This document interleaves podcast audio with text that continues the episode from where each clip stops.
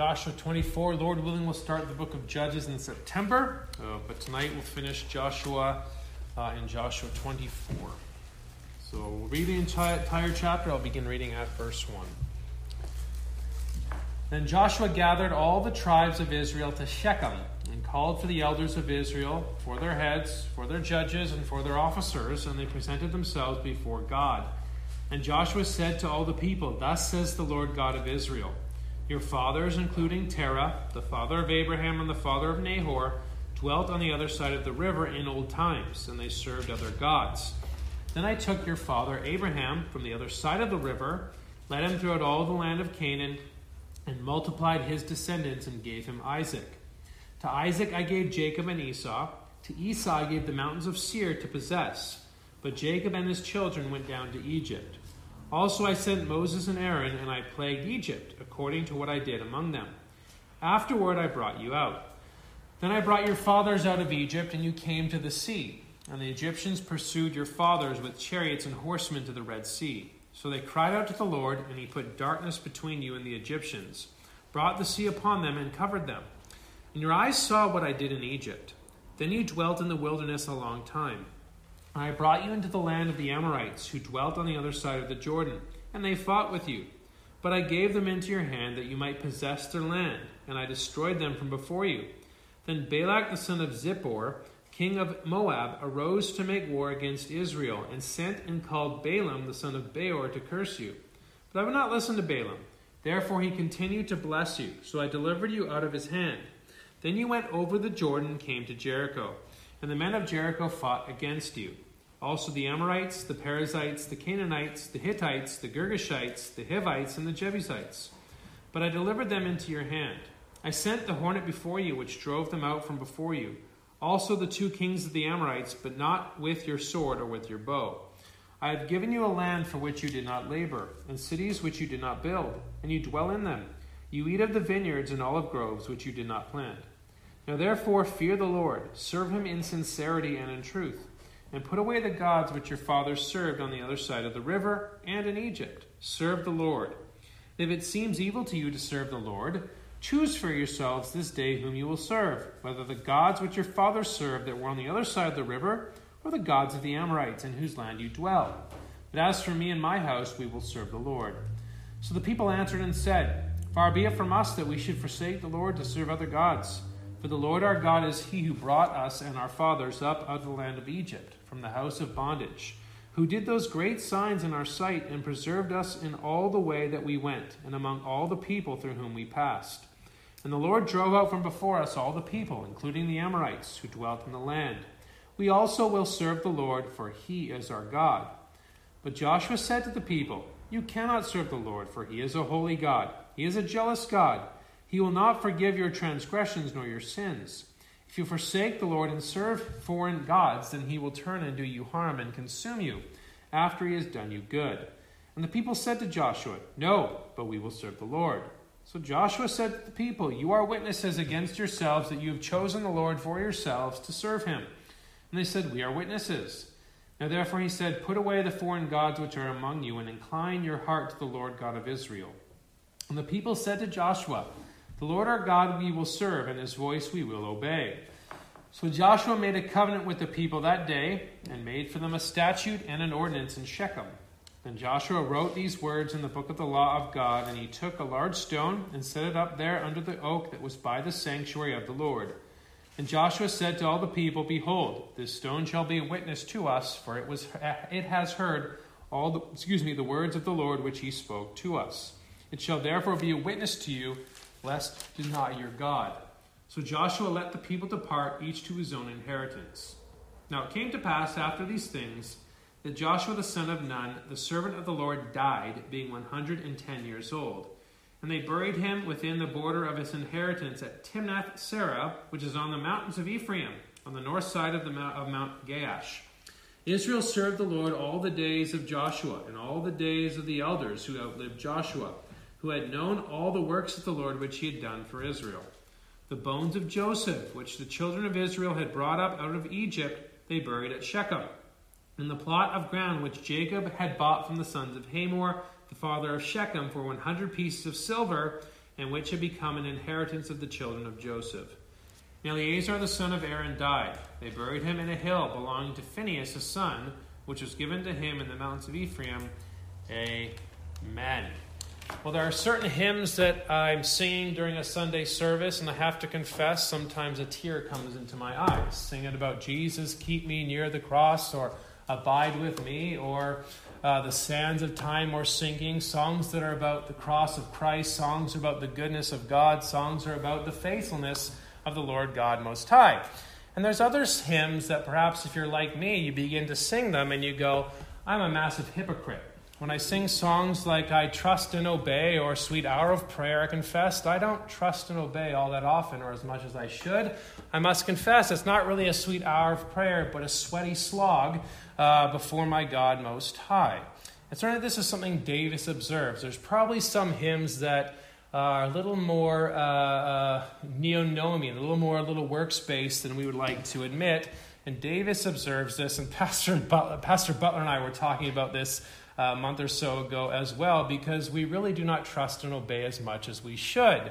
And we really cannot trust and obey but for the grace of God.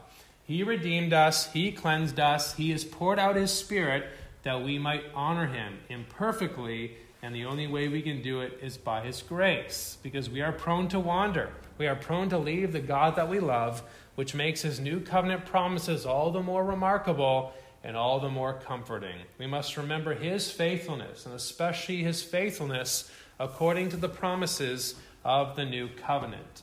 Now, even then in Joshua, we've seen his faithfulness to Abraham, his faithfulness to the Abrahamic covenant, and his faithfulness according to the old covenant terms. God promised to give Abraham a seed, and God promised to give Abraham a land. He had no falling word. And so God gives them the land, but according to the old covenant terms, they must then retain the land. And that's the section that we are in. The final section of Joshua is retaining the land. We saw the importance of worship, Joshua 22. We saw the importance of obedience to the Word of God, Joshua 23. And we also tonight see the importance of faithfulness to a gracious God in Joshua 24. Because the problem really is covenant failure, and covenant failure for Israel. If they do not do what Yahweh says, then the curses that Yahweh promised in Deuteronomy 28 will come upon them. They must not be allured, they must not be enticed by foreign gods, whether it's the foreign gods of their ancestors or the foreign gods of the Canaanites in the land. And so Joshua's final word is one of encouragement, but also one of warning as well. Here's what Yahweh has done Him you shall serve rather than these other gods. And the punishment will be exile away from the land, and in exile away from that promised land that God gave to Abraham. And so in Joshua 24, as we transition, as Joshua passes away, we see covenant renewal before he passes. Usually, these covenant renewals come at great times of transition or great times of crisis. Certainly, when uh, Moses passes, there is this renewal. Certainly, when God enters into covenant with them in Exodus 24, we have covenant ratification. Then we have the golden calf scenario, and there's covenant renewal again in Exodus 34. But as Joshua passes, and uh, uh, as uh, Eleazar passes, we see that God enters, or uh, we see that there's covenant renewal for the people in Joshua 24. So we'll look at this covenant renewal under two headings this evening. First of all, we'll see what the Lord has done, verses 1 through 13. Then, secondly, we'll see what Israel must do, verses 14 through 33. So, very covenantal. What the Lord has done, historical prologue, and then what Israel must do, covenant stipulation. So, what the Lord has done and what Israel must do. So, let's first look at what the Lord has done in verses 1 through 13. And notice in verses 1 through 5, we see covenant promise. Now, remember the context. There's warning about Yahweh's no falling words. We've seen his encouragement with no falling words, but we've also seen his warning with respect to no falling words. His covenant curses can come upon them just as much as his covenant blessings. And so, as Joshua is about to pass, he gathers the people, all the tribes of Israel, to Shechem, and he called for the elders of Israel, for their heads, for their judges, and for their officers and they presented themselves before God. This language of presenting themselves before God comes up often when it comes to this idea of covenant renewal or covenant ratification. And so they come and they gather at the place of Shechem. And the reason they gather at the place of Shechem is because, one, it's the place where they've already done some covenant ratification or a covenant ceremony with that Shechemite Decalogue that was mentioned in Deuteronomy 27, but we saw the ratification in Deuteronomy chapter 8. But also, Shechem is important when it comes to the promises of God to Abraham. Where does God appear to Abraham when he first enters into the land? Shechem.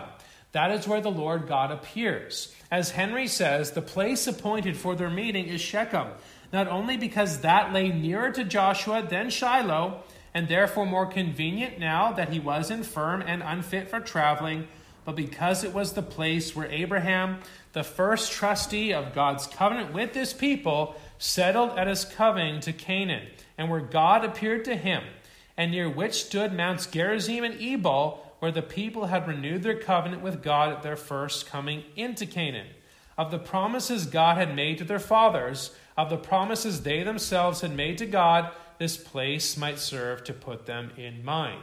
So it's not just their words that shall be a witness against them. It's not just the covenant itself that'll be, that'll be a witness against them. It's not just this giant rock that's going to be a witness against them, but the place itself. It's where Yahweh had appeared to Abraham, it's where they had engaged in covenant renewal. And notice how he starts off by reminding them of the problem of Abraham and the promise that God made to Abraham. Abraham was a pagan. Abraham wasn't sitting around waiting for God Most High. He wasn't knocking on the door of heaven. He was the one who served other gods. He was called out of Ur of the Chaldeans and Yahweh saved him. Yahweh called him, and Yahweh entered into covenant with him. And this is what um, uh, Joshua does. He reminds the people of God's goodness. And throughout the reminders, it's usually in times of crisis, usually in times of great obstacles for the people of God. And it shows Yahweh's faithfulness to him, his might and his power to these people. So he says, Thus says the Lord God of Israel, your fathers, including Terah, the father of Abraham and the father of Nahor, dwelt on the other side of the river in old times, and they served other gods. Abram was a pagan. Abraham worshipped other gods, and yet Yahweh was pleased to save him. Not anything good within Abram, but it was God Himself who did such a great salvation. And so God changes him, God saves him, God calls him, calls him out of Ur of the Chaldeans. We see this in Genesis 11 and Genesis 12. And then we see what God's promise is to Abraham, verse 3. Then I took your father Abraham from the other side of the river, led him throughout all the land of Canaan, and multiplied his descendants and gave him Isaac. We saw God promise two things to Abraham I promise to give you seed I promise to give you descendants, and I promise to give you a land. But there are great obstacles. Abraham was old, Sarai was barren, and yet we see God's promises and God's workings are far greater than ours. Most of the time, God shows that He does not need you and I, but He shows that He uh, makes do, or He uh, brings up, but not makes do, but makes a great way by His might and His power. And so God promised and God gave. God gave him Isaac. And notice we see the slow promises of God. Remember, it took 25 years before Isaac was actually born to Sarah. God made the promise, but God didn't reveal everything about that promise. Yet Abraham still had to trust uh, in God and trust in his ways throughout those years. Tried to take things into his own uh, hands a few times. That didn't work so well. God is still gracious and merciful to him and give, gave him descendants. But it's just Isaac to start. And then, even then, Isaac I gave Jacob and Esau. Even then, that took 20 years. It was a long time for Rebecca to wait as well. Rebecca waited for quite some time, and it was just two. I know two is better than one. When we think about the promises of God, I'm going to make your descendants as numerous as the sand of the sea. Well, there's Isaac, and then Jacob and Esau. And so Jacob and Esau come into this world. God provided, but Esau rejects the birthright, Jacob receives the blessing. But what's odd is that Esau receives a possession. Verse 4 To Esau I gave the mountains of Seir to possess, but Jacob and his children went down to Egypt. Again, the obstacles seem to abound when it comes to the people of God becoming the people of God. And yet Yahweh was faithful, uh, faithful throughout all of these obstacles. And even then, Esau receives a temporal blessing. You see this in more detail in Genesis 36, and perhaps the, uh, the purpose of that was how much more. If God gave these temporal blessings to Esau, how much more will he give blessings to his chosen race? How much more will he give blessings to the promised one, namely Jacob? Now it's going to take some time. They're going to go into Israel or into Egypt first. Uh, uh, Esau shall receive his possession, but it will be some time before Jacob receives his. And so they have to go. There's famine in the land, but we see even then God's prom- uh, providence uh, protects them uh, by way of Joseph going before them. As what man meant for evil, God meant for good. So the people go into Egypt. Then we see God's covenant protection. He gives this promise and he provides. He gives this promise and he protects that promise because he is a faithful God. And so, verse 5 I sent Moses and Aaron after 400 years. God remembers his covenant promises. They cry out to him. The people cry out as they go are, are under great oppression in Egypt. According to what I did among them, God plagued Egypt. God showed his might and his power. God showed his might and his power over the gods of Egypt that he is the one they can trust. So he brings them out then another obstacle comes, and that is he hardens Pharaoh's heart once again. When I brought, uh, verse 6, your fathers out of Egypt, and you came to the sea. And the Egyptians pursued your fathers with chariots and horsemen to the Red Sea. And so your, your fathers cried out to the Lord, and he put darkness between you and the Egyptians, brought the sea upon them, and covered them. And your eyes saw what I did in Egypt. God protected them, God provided for them, but obstacle after obstacle after obstacle to the covenant promises that God had said. God said a certain thing, but for us, God seems to delay. For us, we see an obstacle, but Yahweh, time and again, showed that He is a faithful God to His promises. He provided covenant protection out of Egypt, provided covenant protection at the Red Sea, provided protection in the wilderness but also provided protection as they have to deal with the baddies in the land, as they have to deal with the baddies on the eastern side, and then once they enter into the land of Canaan, as they have to deal with these enemies.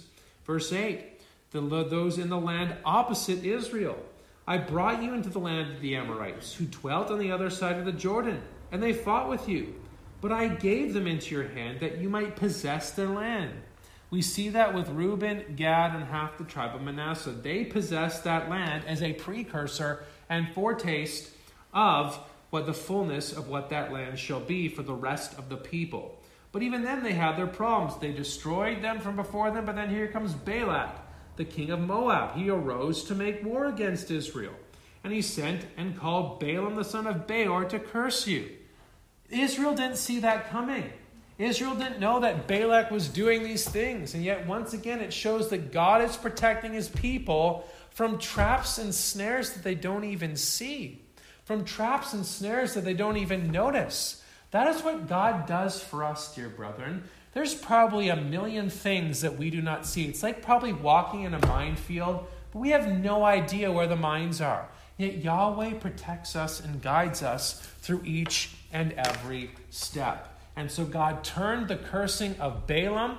Now, Balaam was supposed to be a seer, one who saw into certain things, but he couldn't see, could he? It was his donkey that saw. It was his donkey who knew what was going on. It was his donkey uh, that saw that uh, he was in big trouble. God turned the cursing into blessing. I would not listen to Balaam, verse 10. Therefore, he continued to bless you, so I delivered you out of his hand.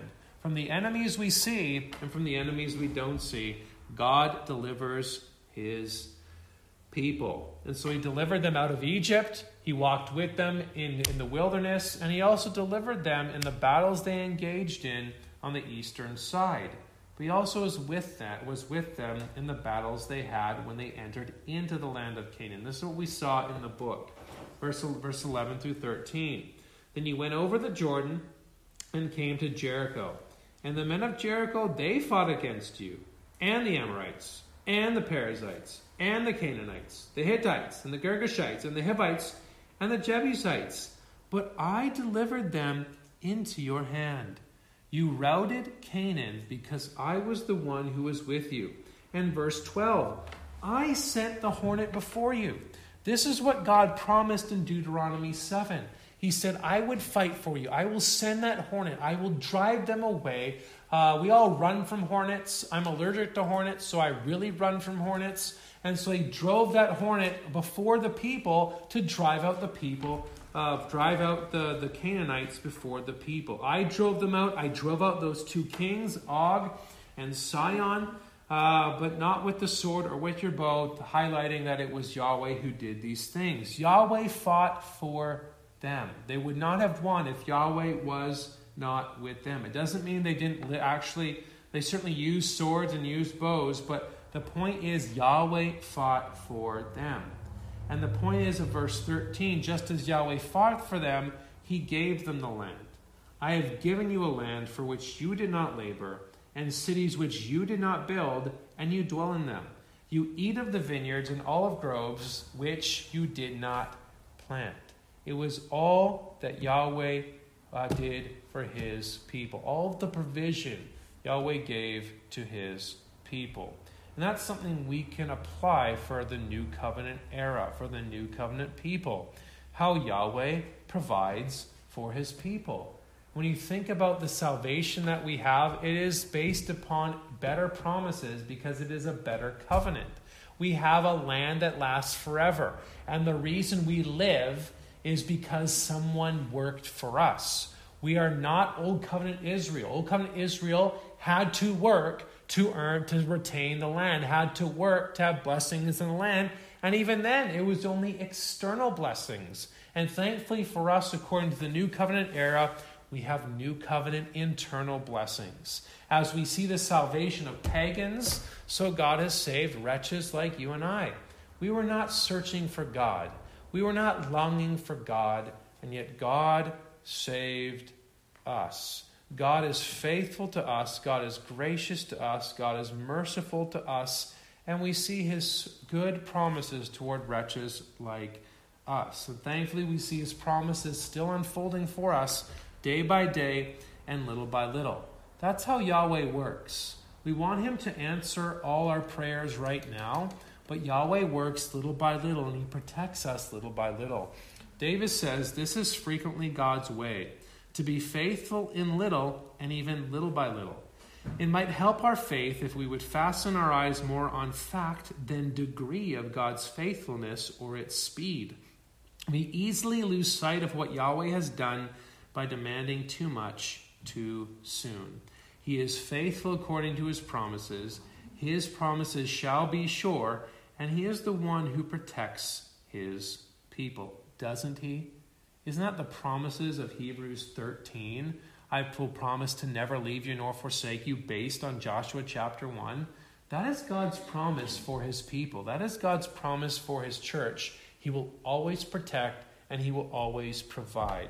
And one thing that's so blessed, even though our Lord died, he rose again and he is with us. Joshua died and was no more with the people. And Henry picks up on this when he says, While Joshua lived, religion was kept among them under his care and influence. But soon after he and his contemporaries died, it went to decay. So much oftentimes does one head hold up. How well is it for the gospel church that Christ, our Joshua, is still with it by his Spirit and will be with us always even until the end of the world. God fights, God protects, and God is with us according to his new covenant promises.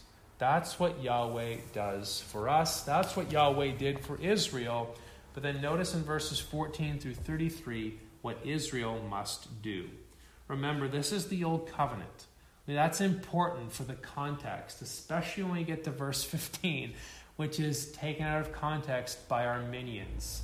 And if you actually read the text, an Arminian would have an aneurysm or have a cow or however, however you want to word it with what is said. And hopefully you will see that as we go through. But old covenant setting, the people had to do what Yahweh said, otherwise, bad stuff will happen to them. So we see covenant requirement in verses 14 through 21.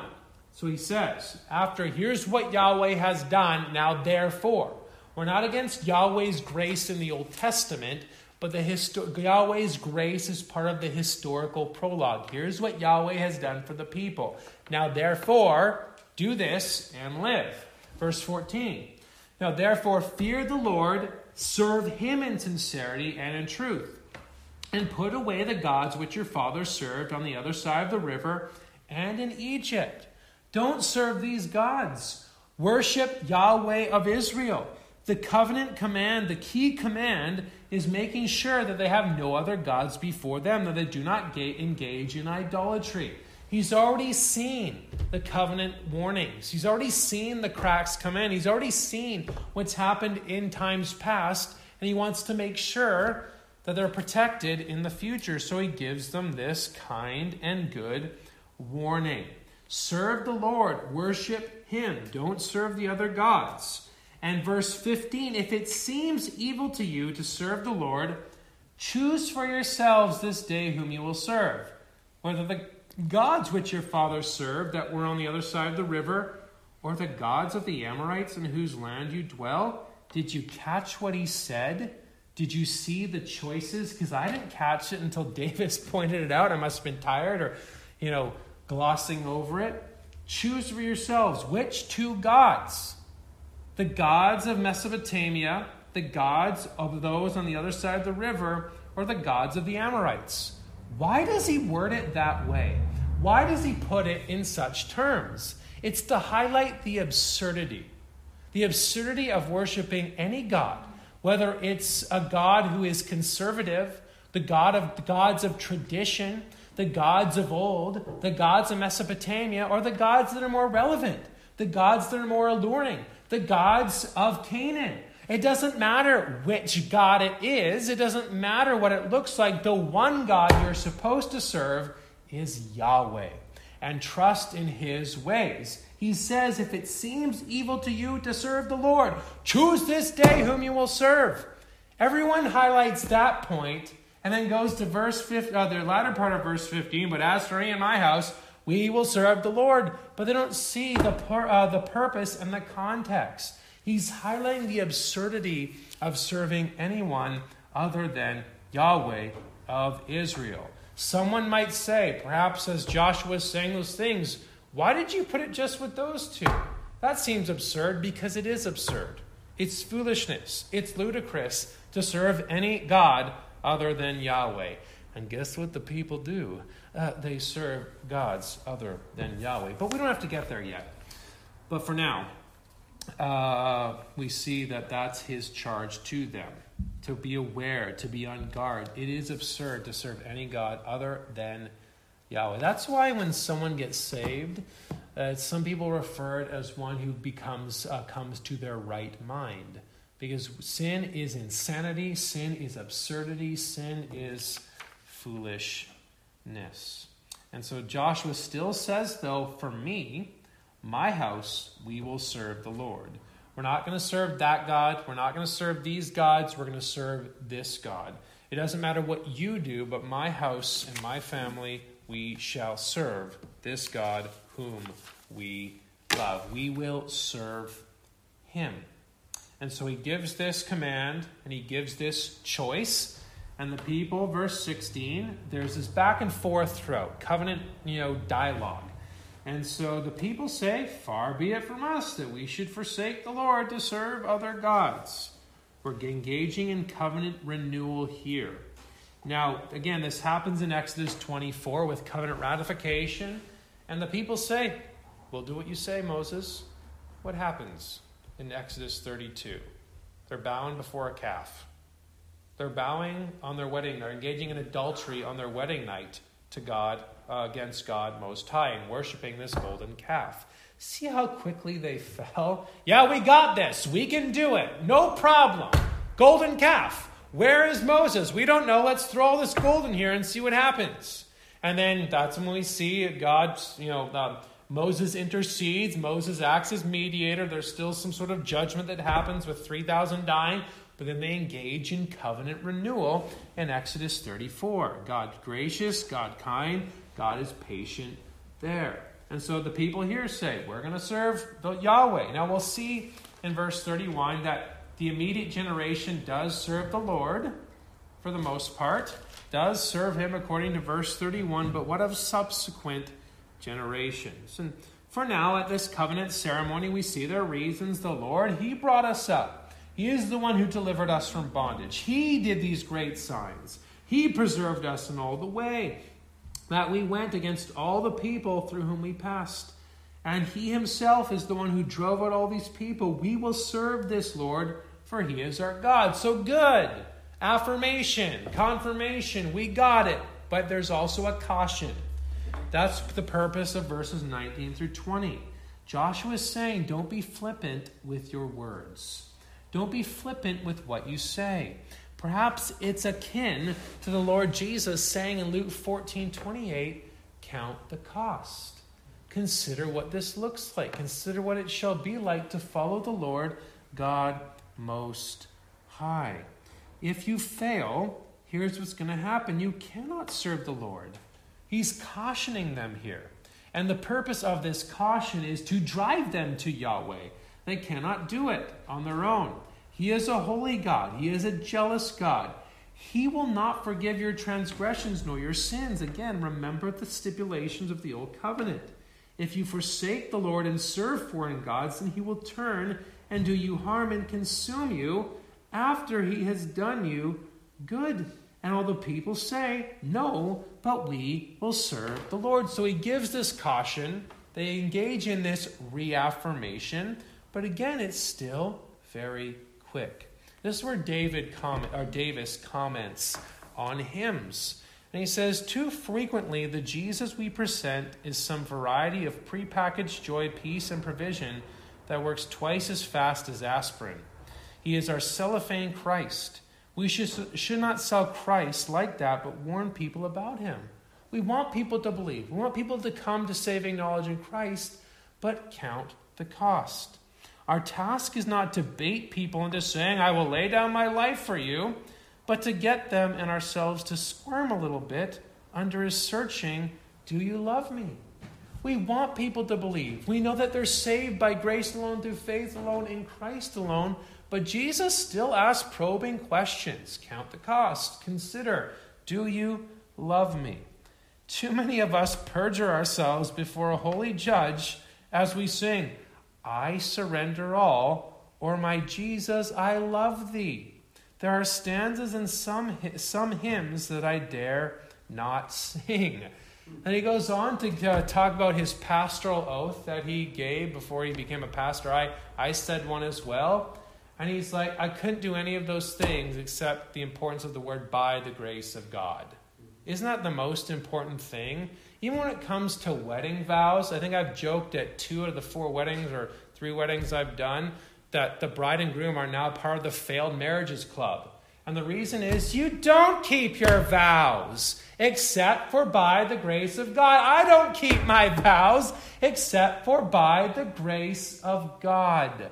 We need to know that. We need to be reminded of that. We need to recognize that everything good within me is from God, as Augustine says and everything else is my fault. We don't pray as much as we should. We don't love the Lord God as much as we ought. We don't lay our, lay our lives down. You know how I know that? Because we don't live for Jesus now. We have peace at this time.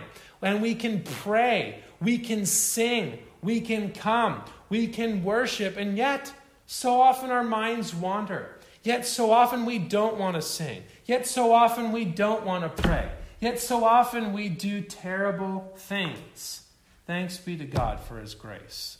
By the grace of God, everything comes from him by his grace. And so verses 19 through 21 is a caution for them, similar to count the cost that Jesus says in Luke chapter 14. But the people continue and they say, We will serve him. And so then Joshua brings covenant witnesses against them in verses 22 through 28. So the dialogue Joshua said to the people, You are witnesses against yourselves, that you have chosen the Lord for yourselves to serve him. And they say, We are witnesses. So they speak, We are witnesses. And then the, the people said to Joshua, the, the Lord our God, we will serve and obey his voice. Oh, sorry, verse 23. Therefore, if that's the case, put away the foreign gods which are among you, and incline your heart to the Lord God of Israel. The implication seems to be they still had some gods lurking. They still had some idols, perhaps. We saw that Rachel, when Rachel uh, and, and Leah and Jacob and they leave Laban, she still took some of the household gods. And there seems to be some implication or that that could be the case here as well. So put them away. And the people said to Joshua, The Lord our God we will serve, and his voice we will obey.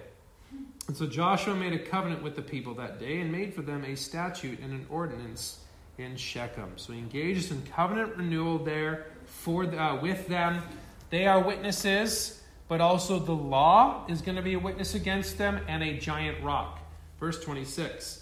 Then Joshua wrote these words in the book of the law of God, and he took a large stone and set it up there under the oak that was by the sanctuary of the Lord. And Joshua said to all the people, Behold, this stone shall be a witness to us before it has heard, for it has heard all the words of the Lord which he spoke to us. It shall therefore be a witness to you, lest you deny your God. So their words are witnesses against them. It's written in the book of the law as well. Joshua perhaps um, uh, included that. And then also, as well, uh, this giant stone shall be a witness against them, if should they deny the Lord God. So covenant renewal happens. The people then, in verse 28, uh, return to their own inheritance. They came for an assembly, a solemn assembly. Now, now they're all going back to their inheritances. And then we see the book end with God's covenant faithfulness, or we could say covenant death, in verses 29 through 33. We have three funerals of sorts, really two funerals and some bones. But notice in verses 29 through 31, we do see covenant faithfulness. Faithfulness on the part of Yahweh, but faithfulness on the part of the people. And Joshua gets old. Our dear friend is going to die. And it came to pass after these things that Joshua the son of Nun, the servant of the Lord, that's high praise for this one, died being 110 years old. And they buried him within the border of his inheritance at Timnath Serah, which is in the mountains of Ephraim, on the north side of Mount Gaash or Gaash or Gaish, however you want to say that. The point is, it's all about the land. God gave this promise, and now this one is buried in the land. He received his inheritance, and his body is also buried in that land as well. And the people will retain the land, and they should they do what Yahweh says. And so, verse 31 and verse 33, which we'll get to in a sec, is in a lot of ways a test for them. That this generation, verse 31, Israel served the Lord all the days of Joshua and all the days of the elders who outlived Joshua, who had known all the works of the Lord which he had done for Israel. They did what was right. What will the next generation do? What will happen during the times of the judges? Spoiler alert, nothing good happens. I mean, there's some cool guys we read about with the judges, but there is some sad cycles that we see during the judges period. We see that why does Israel get kicked out of the land? Judges through kings explains that. Why they spiral into uh, adultery, idolatry, and eventually into exile. But there's still some encouraging things uh, in verse 32. We see the bones of Joseph.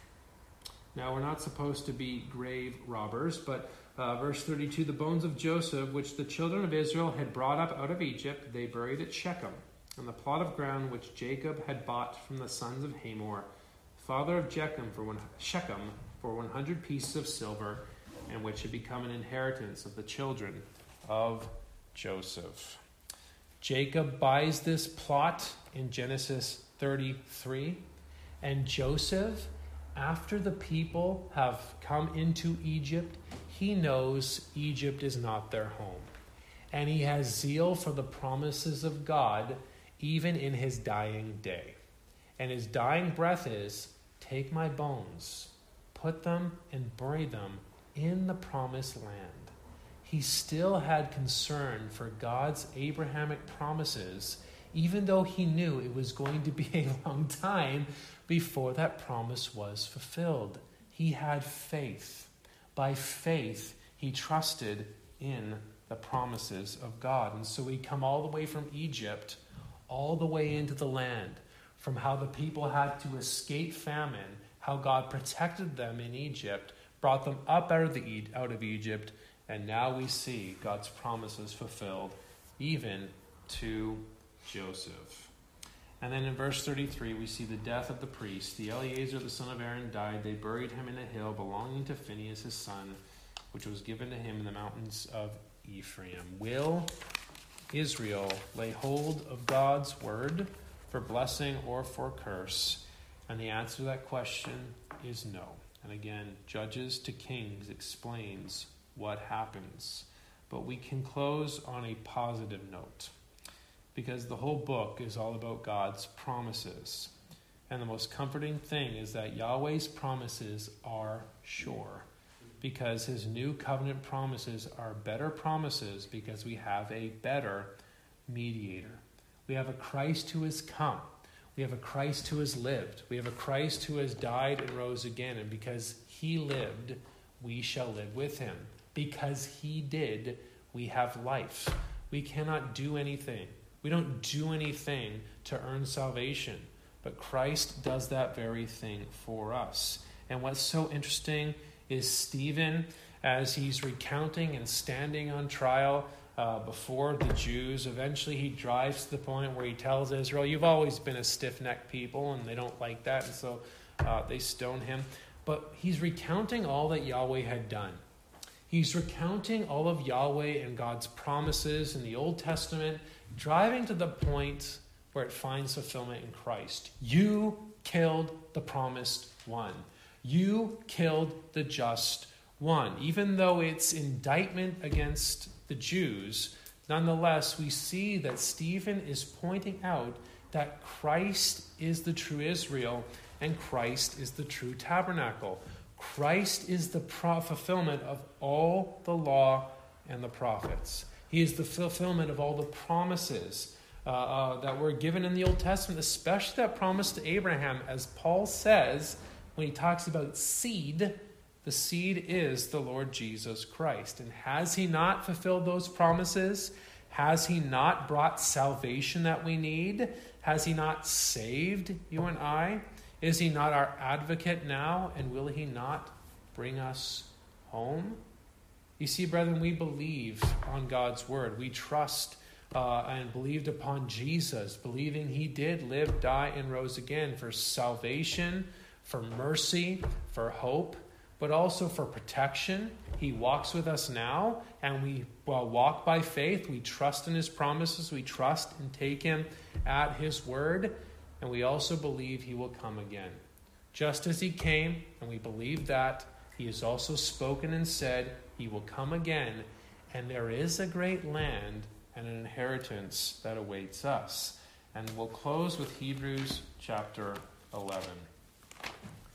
Hebrews 11 is all about faith, all about the Old Testament saints and their faith, looking ahead to Christ to come and not just Christ to come, but also the land that he would purchase. And in fact, we see in verse 13, these all died in faith, not having received the promises, but having seen them afar off, were assured of them, embraced them, confessed them, that they were strangers and pilgrims on the earth, for they sought a heavenly country. And eventually, in verse 12, he drives to the point where we now have come to a heavenly country. But notice verse 22. By faith, Joseph, when he was dying, made mention of the departure of the children of Israel and gave instructions concerning his bones. He had faith in the promises of God. He had faith in Christ to come. And eventually it drives to the point where in verse 39 in verses 39 and 40, which are good verses to highlight how salvation is of the old and the new, all these, or salvation is the same in the Old Testament and the New Testament, and all these, having obtained a good testimony through faith, did not receive the promise, God having provided something better for us, that they should not be made perfect apart from us. God's words are sure. The old covenant land, all the division of the land in the Old Testament, points ahead to a far greater land that awaits the people of God, a greater inheritance, a greater Zion that the Old Covenant saints longed for. They looked ahead, they longed for it, and it's something that we long for as well as we press on, as we head towards Zion. And how then shall we live, dear brethren, as we press on toward that heavenly country? Well, it's by faith, trusting in the promises of God and remembering that there are no falling words. That is the purpose of Joshua. That is its point. We have a faithful God who is faithful to his promises. Well, let's pray. Well, Lord our God, we are thankful for what you have said in your word, and thank you that you're the one who is all powerful to bring it to pass. And thank you that you've done so in time and space. Thank you for the promises, uh, promises to Abraham, Isaac, and Jacob. Thank you for your promises to Israel. Thank you for your promises to David, and thank you for your promises according to the new covenant. We confess that we have believed by faith, and even then, faith is a gift. We have not seen you, O Lord, yet we believe in you. We believe in our Savior. We believe in Christ, and we believe that there is a great heavenly inheritance that awaits. We do have hope. Thank you that even now, as we make our way to that celestial city, we do come to Zion each and every Lord's day. We know it is a glimpse and foretaste of what heaven shall be like, but thank you that you give it to us. We confess we are tired and we are weary. We have many sorrows that we deal with. We are not disembodied spirits. Our spirit is willing, but our flesh is so very weak. And yet we are thankful that you uplift us, you encourage us, you guide us, and you keep us. And you shall keep us till the end. We ask that we would be faithful to the end, but we know that we cannot do it without your strength. And so we ask that you would be with us, as you've said, that you be near to us as you have promised, that you would never leave us nor forsake us. Watch over us, we ask and pray. Thank you for your protection. Thank you for your provision. Thank you for your promises. Please forgive us for our dullness. Please forgive us for our failures. Please forgive us uh, for the times we do not trust and obey, and times, and many times, our prayers are weak and feeble and stammering and scattered. And yet, oh God, thank you for that promise that our sins are forgiven, that promise that our sins have been cleansed in the blood of Christ.